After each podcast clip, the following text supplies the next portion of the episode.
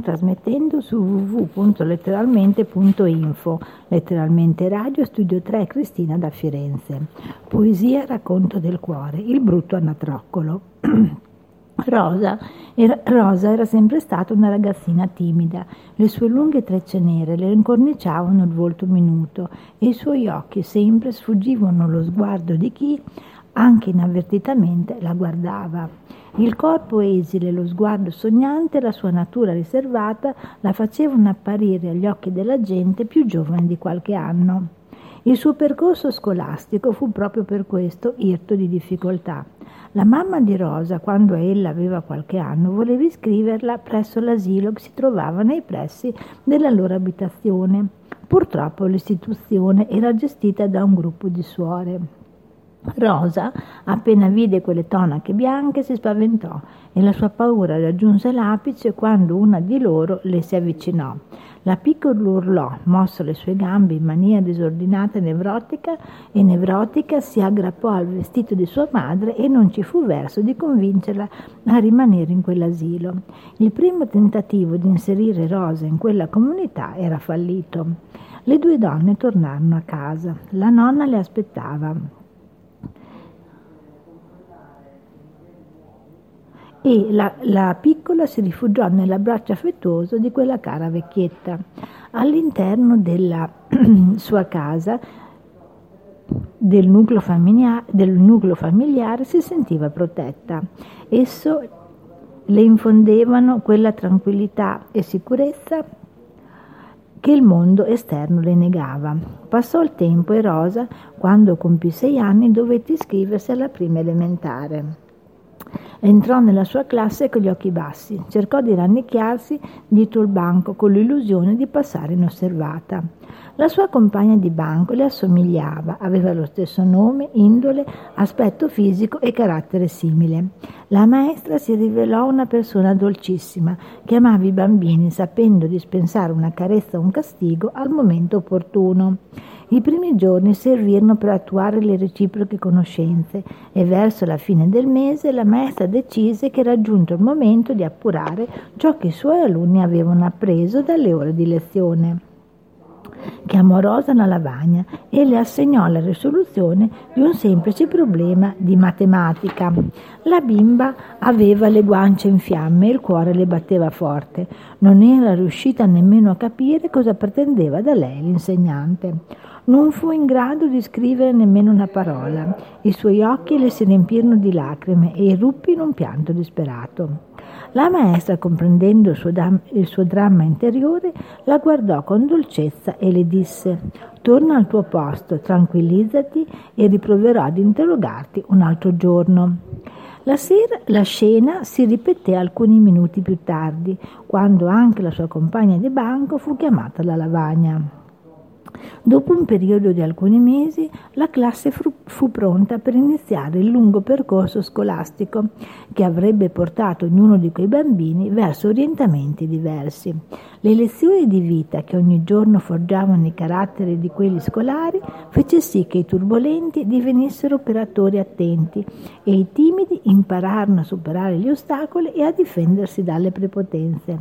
Il cerchio si chiuse con l'esame di ammissione alla prima media. Durante lo svolgimento dello stesso, la maestra, vedendo che i suoi alunni avevano le mani sudate per l'emozione, si era munita di un barattolo di talco e lo spargeva senza, senza parsimonia sulle loro manine. Giunse il giorno di saluti. La maestra consegnò a ognuno, a ognuno di loro la pagella con i risultati conseguiti. Per tutti ebbe una parola buona, un bacio, un sorriso.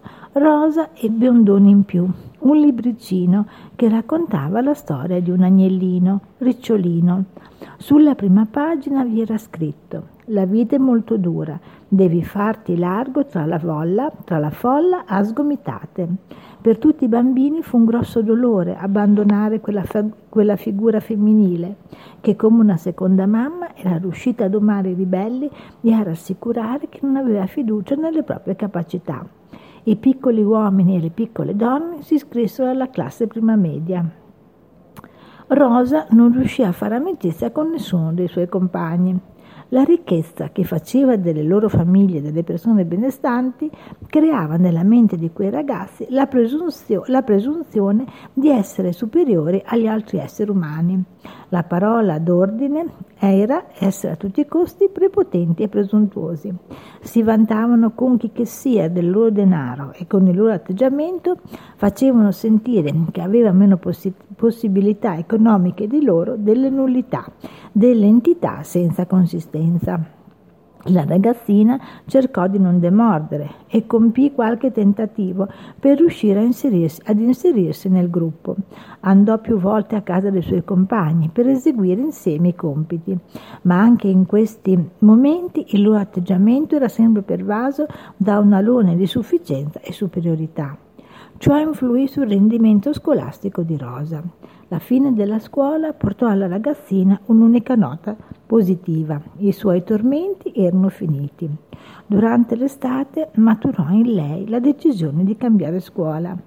Capì, capì, che quella classe era formata da un gruppo omogeneo di persone che avevano uguali idee e nel tempo libero si ritrovavano e colmavano le loro ore frequentando i medesimi locali e praticando gli stessi passatempi. Lei era e sarebbe rimasta la diversa. All'inizio del nuovo anno scolastico Rosa capì che i giorni si sarebbero susseguiti in, susseguiti in modo molto diverso. Fin dal primo Fin dal primo, dal primo dì cominciò a ridere e a scherzare con tutti, come se fossero stati suoi amici da sempre. La sua compagna di banco si chiamava Diana, era una ragazza volonterosa che studiava con impegno. I suoi discorsi la facevano appari, apparire più matura della sua età. Dietro a Diana e Rosa vi era un ragazzo dal viso rubicondo e dal fisico imponente. Egli rideva sempre e non perdeva occasione per mettere in, ca- in atto fantasiosi scherzi. Con noi, con noi, si divertiva spesso ad allungare, ad allungare, le mani e davanti ai nostri sguardi bui scoppiava, neanche a dirlo, in una fragorosa risata. Alla loro sinistra c'era Federico, che era un ragazzino alto e magro, assomigliava al coniglio di certi cartoni animati, perché quando sorrideva il suo viso si trasformava. L'espressione che ne derivava era una smorfia e questa sua particolarità scatenava l'ilarità generale. Si era infatuata di lui una, ragazzina di nome Donatella.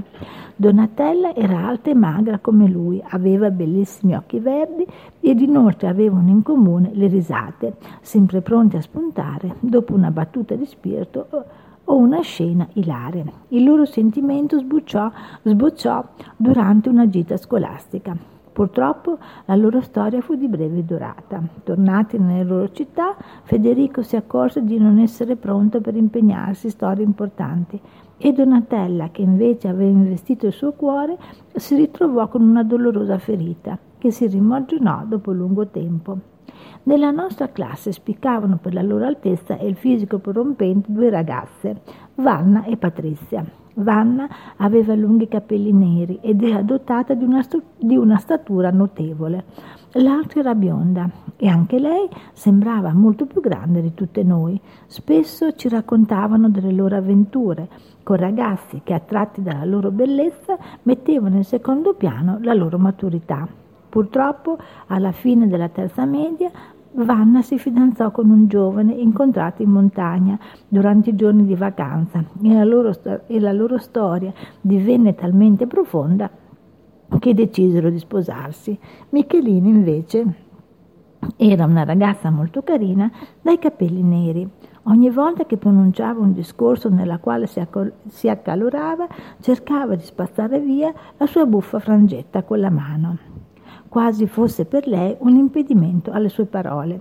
Aveva un buffo nasino all'insù e due piccoli occhi a mandorla che le donavano un aspetto vagamente orientale.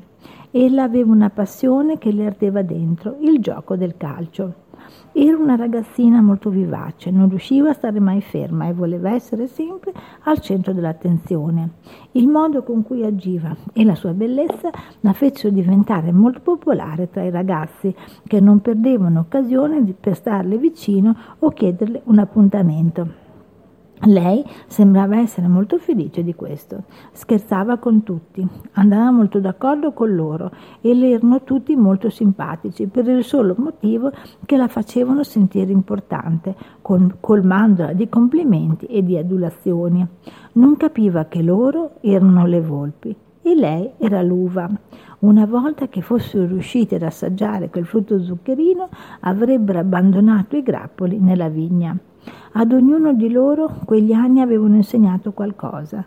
Molti avevano intrapreso strade sbagliate e inciampando in grossi sassi si erano feriti.